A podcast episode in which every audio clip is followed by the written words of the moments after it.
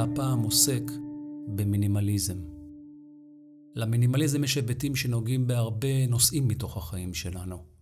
הוא עונה על העיקרון less is more, ובא לבטא השקפת חיים שהמטרה שלה זה לציין אה, בפני עצמנו יכולת של הסתפקות, כשהמטרה היא להצהיר בפני עצמנו שעולם החומר לא שולט בנו בצורה מוחלטת, וקיים בנו עיקרון רוחני כזה או אחר, שהוא זה שמוביל.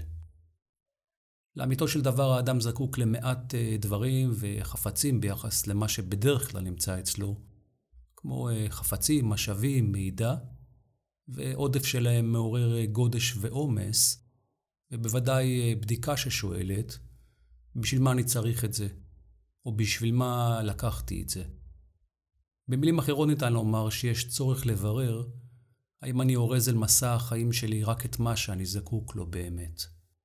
וזה מעלה שאלה וסוגיה חדשה. למה אני זקוק באמת? מן הסתם הסוגיה הזו מתחילה איזשהו חיפוש אחרי הגדרה בתוך עצמי, וזה תהליך שבלאו הכי אה, מתרחש בחיי היומיום שלנו. דווקא ההתעקשות על אה, סוגיית ההגדרה היא זו שמאפשרת מיקוד על אה, התהליך הפנימי, וגם על החקירה של למה אני זקוק באמת לדברים הללו. ועדיין במקרים רבים הגדרת הנזקקות היא חיצונית, והיא מנסה לכוון לצורך של ביטחון מתוך איזשהו אה, עתיד רצוי.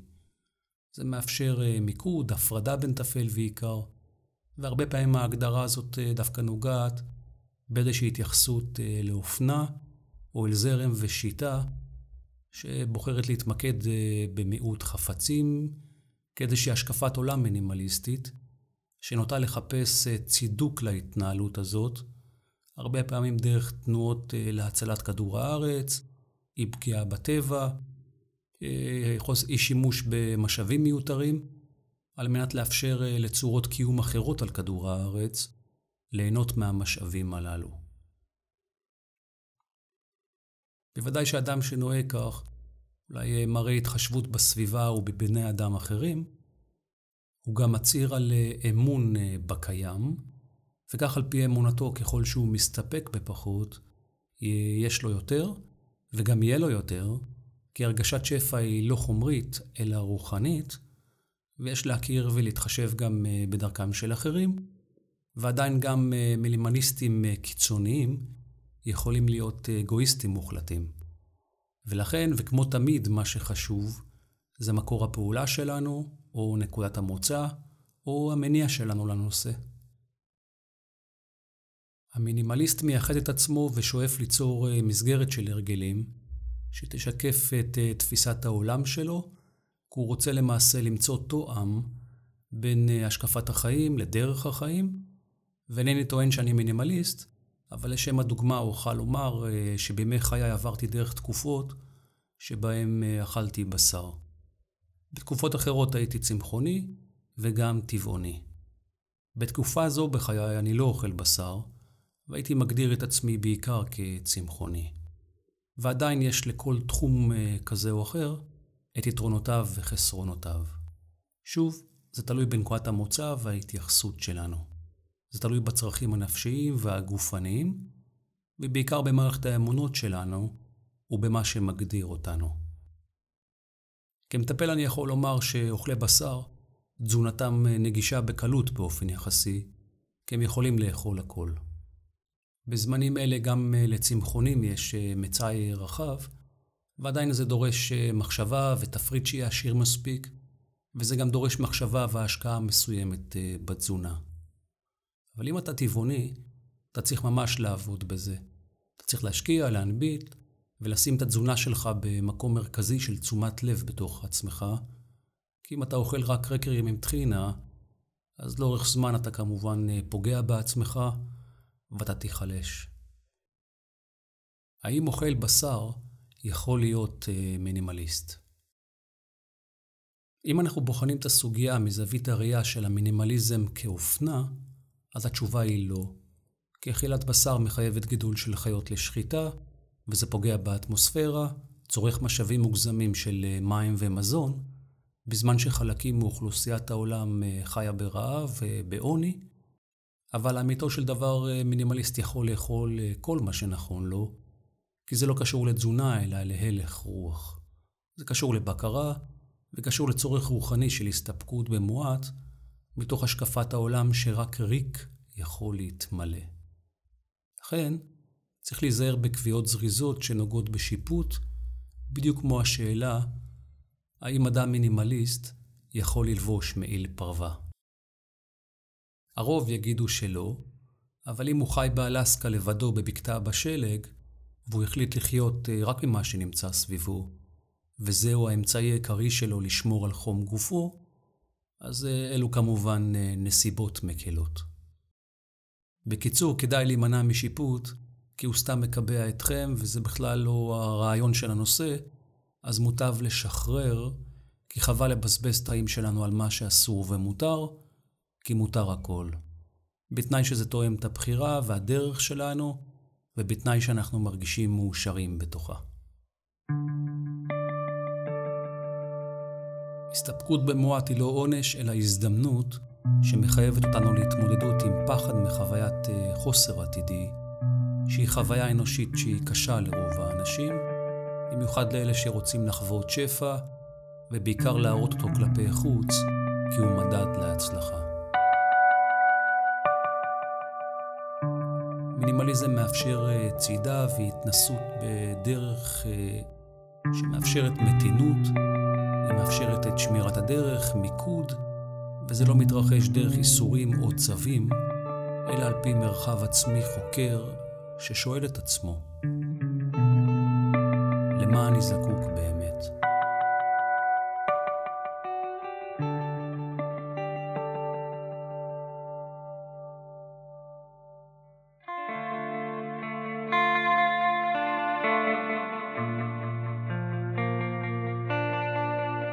דמיינו שכעת סתיו, ואתם צריכים לנסוע אל העיר הגדולה ברכבת. קמתם בבוקר ושמש חמימה הציצה מבעד לחלון שלכם. אתם שוקלים בדעתכם מה ללבוש, כי לא בא לכם להסתובב בעיר עם אה, דברים מיותרים. אתם אומרים לעצמכם שנכון לשעה זו השמש חמימה, ולכן מספיקה לכם אה, חולצה קצרה. אבל אולי תתעכבו בעיר ותחזרו לפנות ערב, אז מזג האוויר יכול בהחלט להתהפך.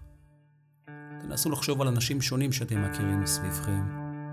כמה מהם לדעתכם לא ייקחו איתם מטריה ומעיל.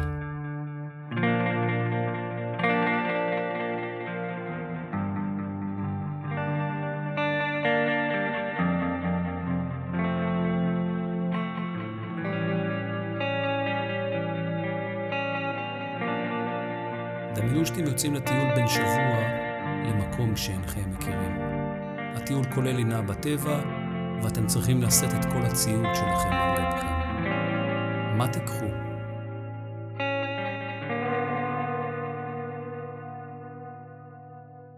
אם תעשו uh, חיפוש בגוגל, אני מאמין שההמלצה תהיה בין uh, 8 ל-10 קילוגרם כמשקל כולל, כזה שיאפשר לכם לנוע בקלות יחסית. אתם אולי מתחבטים, והמלצות כאלה ואחרות ימליצו אולי אה, לפרוס על אה, מצע מסוים את כל מה שהייתם רוצים אה, לקחת, ואז להוריד ולסנן. אבל זה כמו להעמיס צלחת עצומה וגבוהה של מזון בארוחת צהריים, רק הרגשתם רעבים, אבל אכלתם רק חצי. העניין לעתים הוא לא להוריד או לזרוק, אלא ללמוד את המידה המתאימה, וללמוד שמה שמניע במקרים רבים את התהליך הזה, זה פחד שנמצא מאחורי חוויית החסר. הפחד שאשאר רעב למרות שאכלתי. יש בינינו כאלה שיודעים לעשות את כל התהליך הזה, בלי הסיבוב של להביא יותר ואז להפחית, אלא לכוון את המידה הנכונה מראש, כי מבחינתם הם מתייחסים ראשית אל הדברים הוודאיים והעיקריים בטיול הזה. כמו למשל אה, האוהל, שק שינה ונעלי הליכה. מהשאר, הם לא עושים עניין מיוחד, ולכן קל להם לעשות סדר עדיפות, כי הם לא חושבים על הנוחות, אלא על מה שנכון לקחת ומתאים, כשלעומתם יש כאלה שלא יצאו לטיול כזה, בלי חצי בית על הגב, או בלי הכרית שלהם, כי אחרת הם לא ירדמו בלילה.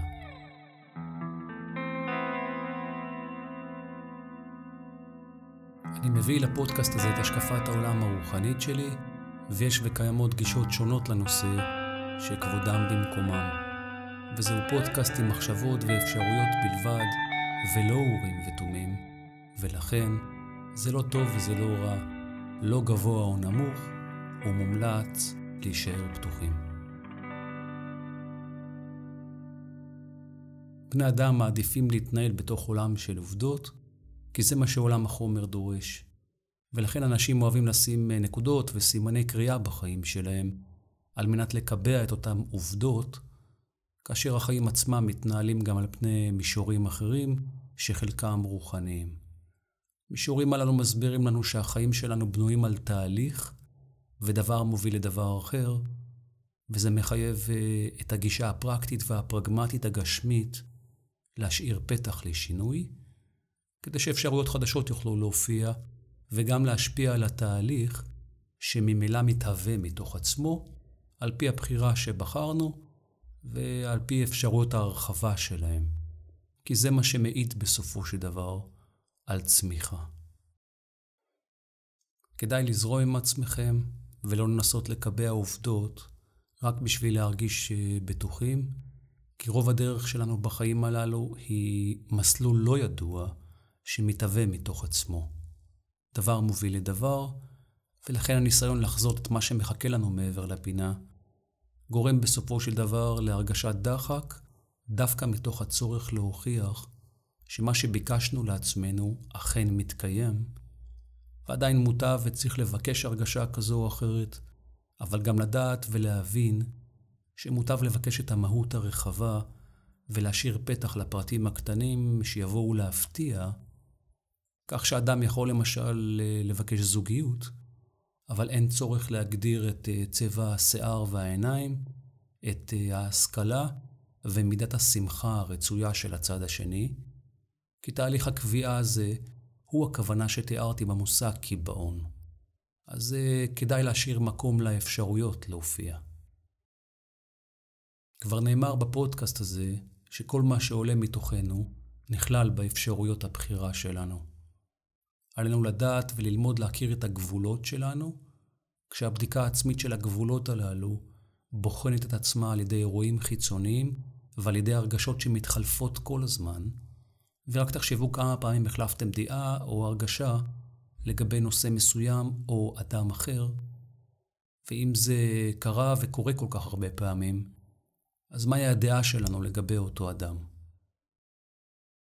רבים אולי יגידו שמה שאני מרגיש כלפיו יותר זמן, זה מה שקובע, אבל עדיין אי אפשר להתחמק מהידיעה שהרגשותיי כלפי אותו אדם השתנו כל כך הרבה פעמים. הגישה הרוחנית מספרת לנו שאותו אדם הוא השתקפות של היבט ונושא מסוים בחיים שלנו ובתוך עצמנו, ולכן היחס שלנו לאותו אדם תלוי ביחס שלנו אל הנושא שהוא מייצג בעצמנו.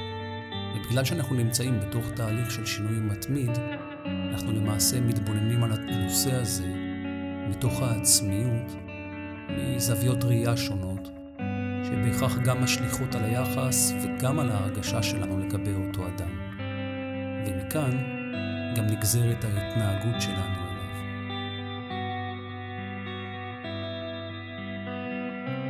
עכשיו דמיינו שזה בן או בת הזוג שלכם, שזה הילד או הילדה שלכם, אבא או אימא שלכם.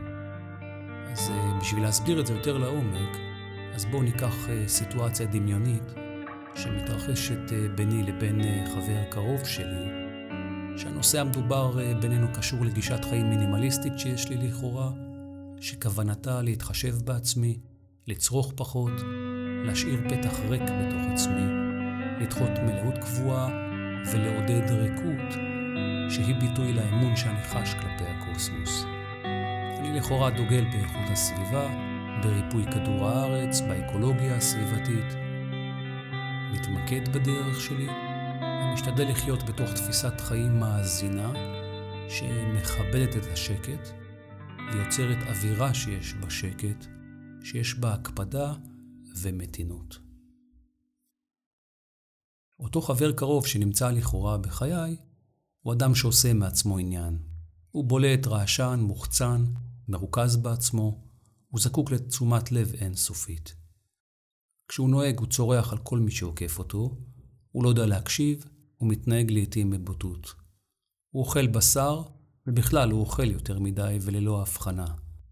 הוא נוסע באוטו מזהם, שורף בכל חורף אה, כמויות עץ אדירות בתוך אה, אח העצים שלו, רק בשביל להתחמם. הוא פזרן, עסוק באיסוף וניצול משאבים, ואוסף רכוש וכסף בתאווה שלא יודעת גבולות. הוא לא מקפיד על ניקיון הסביבה, אלא להפך, משתמש בה בצורה בוטה, וחי את חייו כאילו העולם שייך רק לו. וכאילו כל מה שנמצא מסביב אלו משאבים שנועדו רק לו. יחד עם זאת, אנחנו חברים קרובים, כי עברנו מבגרותנו כברת דרך משותפת ומשמעותית. שיניתי דעתי ביחס אליו פעמים רבות בעבר, כי היו לי הרבה הרגשות מתחלפות, החל מבוז, כעס, סלידה, וגם קרבה, דאגה ואהבה. הוא אדם שיש לו אמצעים רבים, ומצאתי את עצמי קורא לו מתוך עצמי, עבד כי ימלוך. לעתים אנחנו מקניטים אחד את השני, מתבוננים בציניות זה על עולמו של זה, ועדיין החברות קיימת. מה דעתי הקבועה על האדם הזה?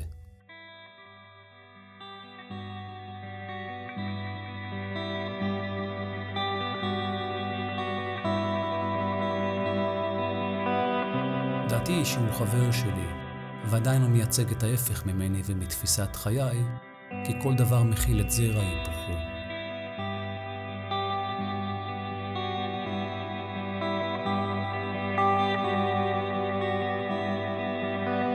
אם אני מקבל את דרכי המינימליסטית על פי הדוגמה שהבאתי, אז צורת חייו לא צריכה להפריע לי בכלל, כי לכל אחד יש זכות לחיות את החיים שלו על פי בחירתו.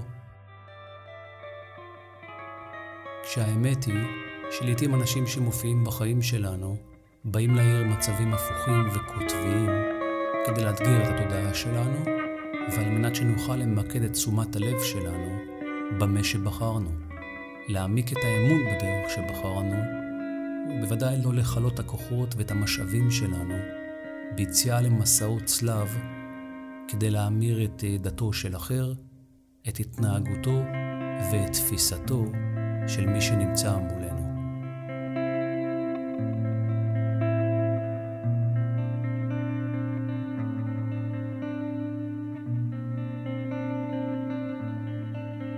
אנחנו יכולים להיות חברים כי החברות היא מעבר לצורת החיים ותפיסת המציאות של כל אחד מאיתנו.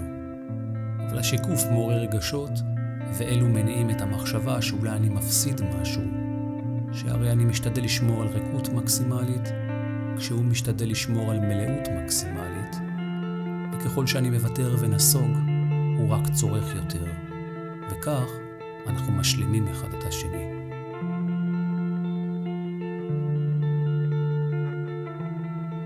הרגש האנושי כרוך מן הסתם גם בהרגשות של תחרות, של השוואה וקנאה, וכאשר אלו מופיעים בחיים שלנו, אז הנושא כולו הופך להיות תחת ספק, ולכן העבודה האמיתית אה, היא לחזק את האמון העצמי, ולדעת שהדרך מתפתחת על פי התנאים שנקבעו מראש.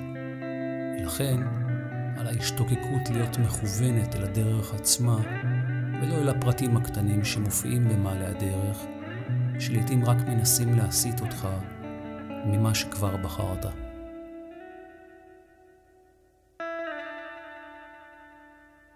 על פניו הגבולות שלי צרים והגבולות שלו רחבים. הוא מאפשר לעצמו דברים שאני מונע מעצמי עקב תפיסת העולם שלי. לעתים זה מעורר בי הרגשת ניצול לרגע, מונע לחוויה הפוכה ממה שאני מבקש ורוצה. הוא מבקש לעצמו מלאות כל הזמן.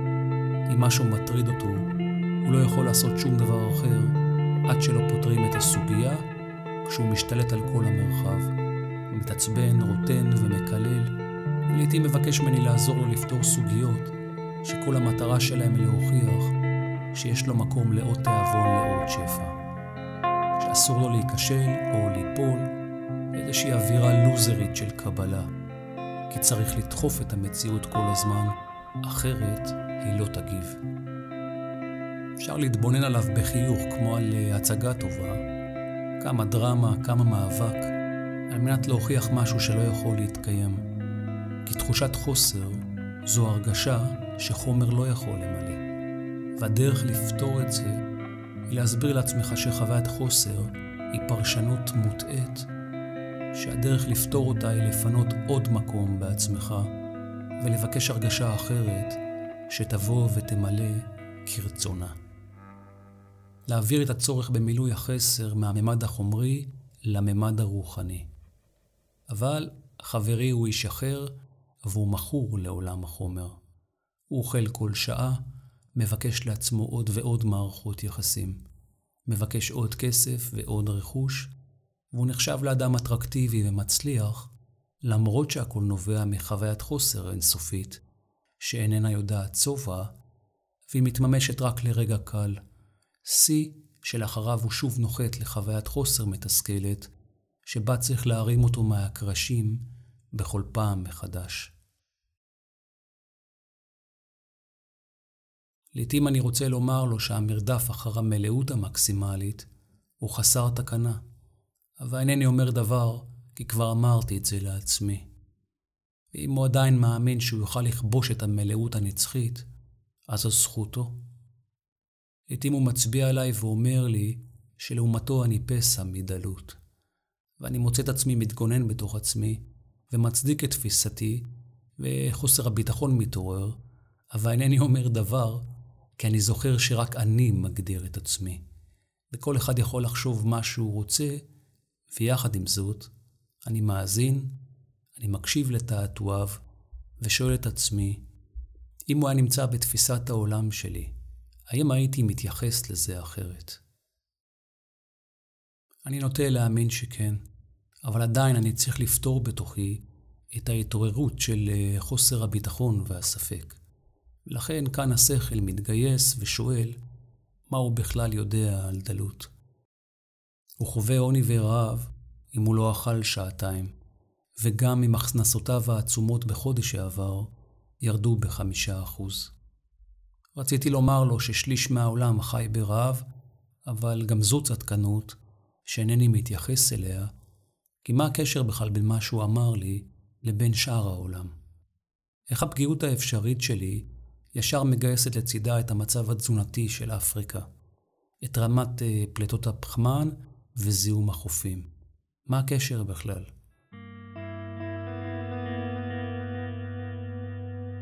אז לא אמרתי כלום, רק את מה שאני אומר לעצמי תמיד. אני בהודיה למה שיש, אני שמח שאתה חבר קרוב שלי, במיוחד כי אתה מייצג את כל מה שהפוך ממני, וזה רק מחזק את הדרך שלי, כי אינני משווה את דרכי לדרכך. אני רק מתבונן בתשומת לב ובצער על כך שלמרות הישגיך אינך מאושר. ולכן, אני מתבונן בתשומת לב על דרכך בחמלה והולך בדרך אחרת.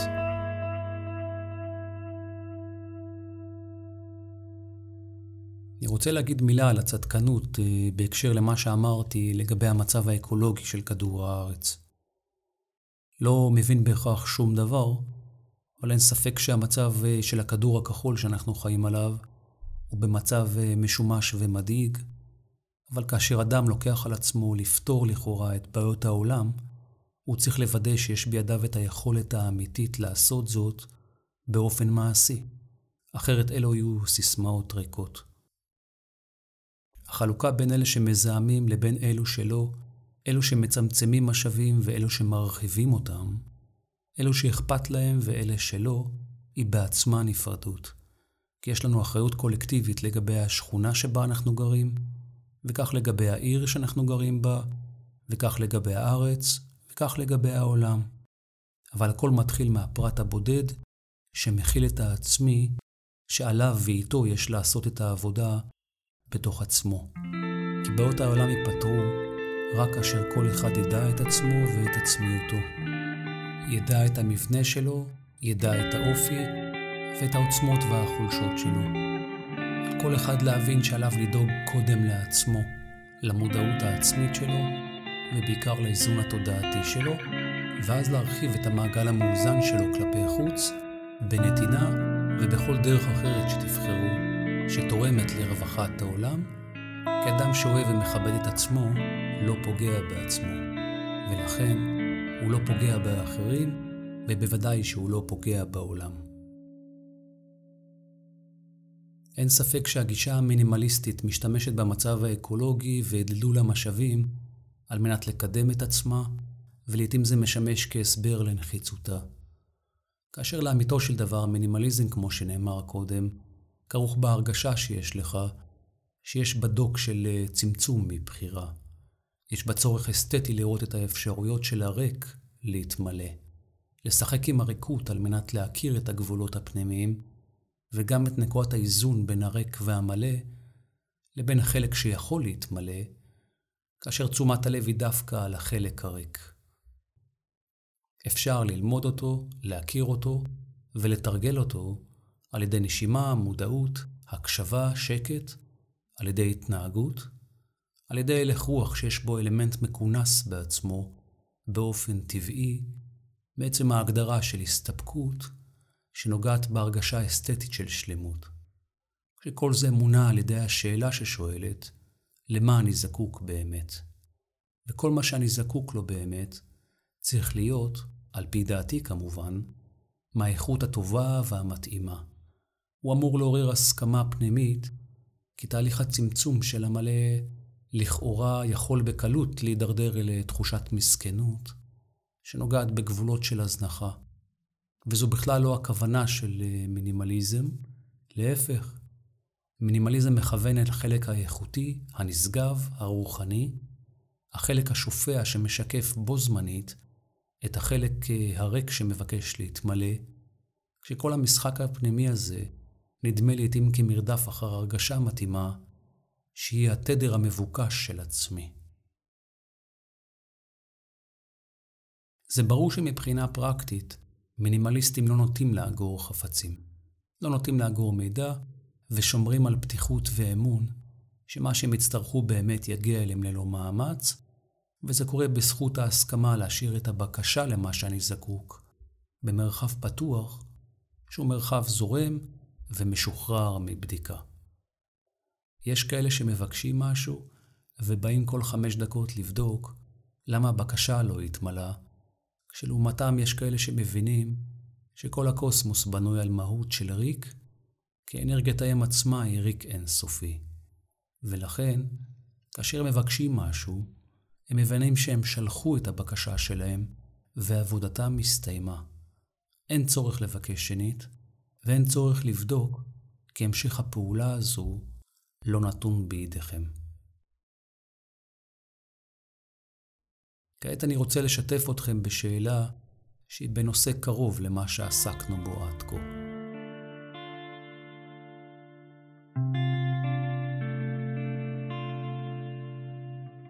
כאישה שאוהבת סדר, אני אוהבת ניקיון ומוצאת את עצמי מכורה לריח האקונומיקה. אני מבלה את ימיי ברדיפה אחרי פירורי אבק וסימני ניגוב ברצפה, ואני שוטפת את הבית שלי פעם ביום. אני מקדישה זמן רב לטיפוח עצמי ומקפידה מאוד בלבושי.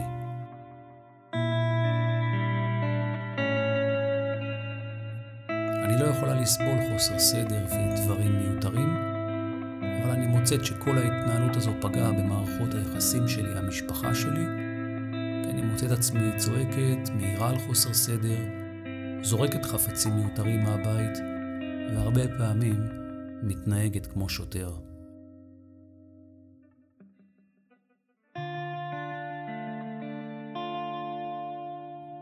אשמח אם תוכל לתת לי איזושהי המלצה.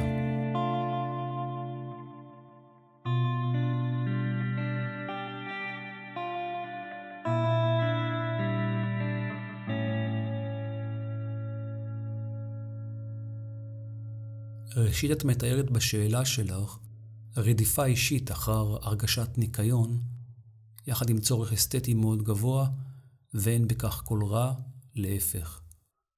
כנראה מתנהלת בתור גבולות ברורים, ואוהבת את סביבתך מסודרת, מאורגנת ונקייה, מכיוון שכאשר את מארגנת ומסדרת ומנקה את הבית, זה נותן לך הרגשה פנימית של ניקיון. רציתי לשאול אותך, למה את לא מכוונת את הצורך האסתטי שלך והניקיון אל מערכות היחסים שלך? מה ההבדל? בתהליך ההתפתחות הרוחנית של האדם, יש הרבה שלבים, כאשר השלבים הראשונים נוגעים יותר בחוויית הגוף או באשליית הגוף. יש צורך ללמוד את הגבולות הפיזיים והתנאים האפשריים, וגם הבית שלך נחשב בבחינת uh, תפיסת גוף. ולכן את מטפחת גם אותו, ולמעשה פועלת מבחוץ פנימה. ככל שאדם מתקדם במעלה המודעות, הוא מעלה את ההתמודדות שלו לרמות אחרות של התמודדות, מבחינת מרחב, הרגשה ומחשבה, כי הוא כבר מכיל את עצמו. וככל שהוא מכיל את עצמו, הוא מרחיב את גבולות החוויה שלו, וזה מאפשר לבחון צרכים מנקודות מבט שונות. החזרתיות שאת מתארת לא בהכרח קשורה רק לניקיון, אלא לצורך כפייתי של שמירה על מצב קבוע שמייצג שלמות אסתטית. וכבר אמרתי את זה יותר מדי פעמים בפודקאסט הזה, שכל שלמות קורסת. רגע לאחר הניקיון, מתחיל תהליך של דעיכה שדורש מאמץ מחודש על מנת להביא את הדברים שוב אל אותו שיא אסתטי. זה מאמץ, וקשה בלי סוף אה, לעסוק בטיפוח עצמי ובהקפדה על לבוש, כאשר השיער מתפזר ברוח, ואולי שעה לאחר שהתלבשת, לבגד כבר אין ריח של מרכך כביסה. אין מה לעשות, יש להכיר בכך שהגוף מזדקן, וזה אחד הדברים הוודאיים בעולם שלנו. כל אלה מעוררים תסכול ופחד, ומופעלים ברגע שאותה שלמות אסתטית לא מתקיימת. זו זכותך לקבוע את התנאים שאת מבקשת, אם את חיה בשלום עמם בתוך עצמך, עם המאמץ והתחזוקה, ואלו משרים עלייך אווירה טובה ונכונה, אז אין שום בעיה עם זה. אבל את מתארת מצב שזה מצב דיסהרמוני קשה בתוך מערכות היחסים שלך, שמצביע על הקפדת יתר, שליטת יתר וצמצום צעדיהם של הסובבים אותך. ואם נחבר את מערכות היחסים אל הצורך האסתטי וההתנהגותי שלך, אז יש לך כנראה עוד דרך לעשות עד למפגש שלהם, כי את צריכה להתעלות מעל הצורך הגופני ולהעלות את הצורך בניקיון ואסתטיקה אל ממד אחר של התמודדות, שגם דורש לקבל את הצרכים השונים של האחר, ולהכיר בכך שאת חיה בתוך משפחה ולא לבד. גם אם התפקיד ההורי שלך הוא הקובע לדעתך, עדיין ההרגשה שאת מביאה אל הבית ואל היחסים היא החוויה החשובה, אבל עבורך היא חוויה שלילית והיא גם הפוכה מהכוונה האסתטית שלך.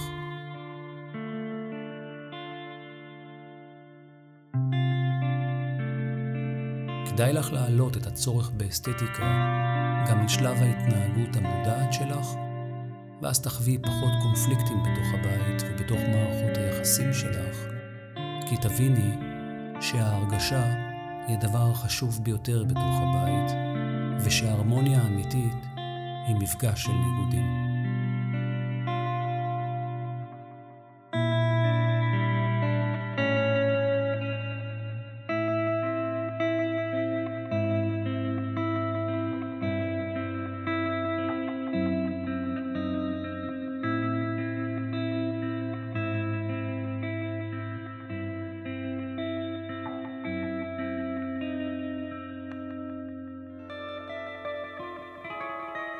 מינימליזם זו רק מילה, אבל היא מתארת כמיהה לאסתטיקה שיודעת ריקות. הריק מכיל את כל האפשרויות ואת כל המצבים, והוא בבואה של הקוסמוס עצמו, כי ההסכמה להסתפק במועט היא למעשה כניעה בפני הקיים.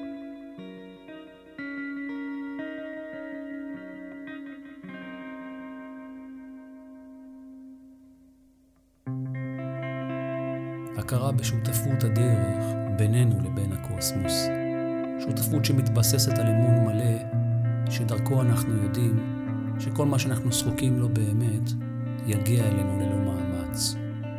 ביקשנו, וכעת אין יותר צורך לבדוק, כי במערכת היחסים הקוסמוס עכשיו תורו להגיב. זו גישה רוחנית שנוגעת לעתים בתפיסת השלמות האפשרית, ובוודאי שהיא עוסקת בהפרדת אפל מהעיקר, היא עוסקת בצמצום, בהתכנסות, והלך רוח שיש פה אווירה של צינת בוקר מעוננת. אפשר ורצוי לתרגל את הריק בין סוף צורות של שהות בעצמך. לנשום, למדות, לחתור אל הפנימי, ללמוד להביט מעבר, לכתוב, לעבוד בגינה, להקשיב למוזיקה שתשרה אווירה, לקבל הנחיה, לעשות סדר ולשאוף לארגון, ובעיקר להתמקד בשאלה וההגדרה הקצרה למה אני זקוק באמת.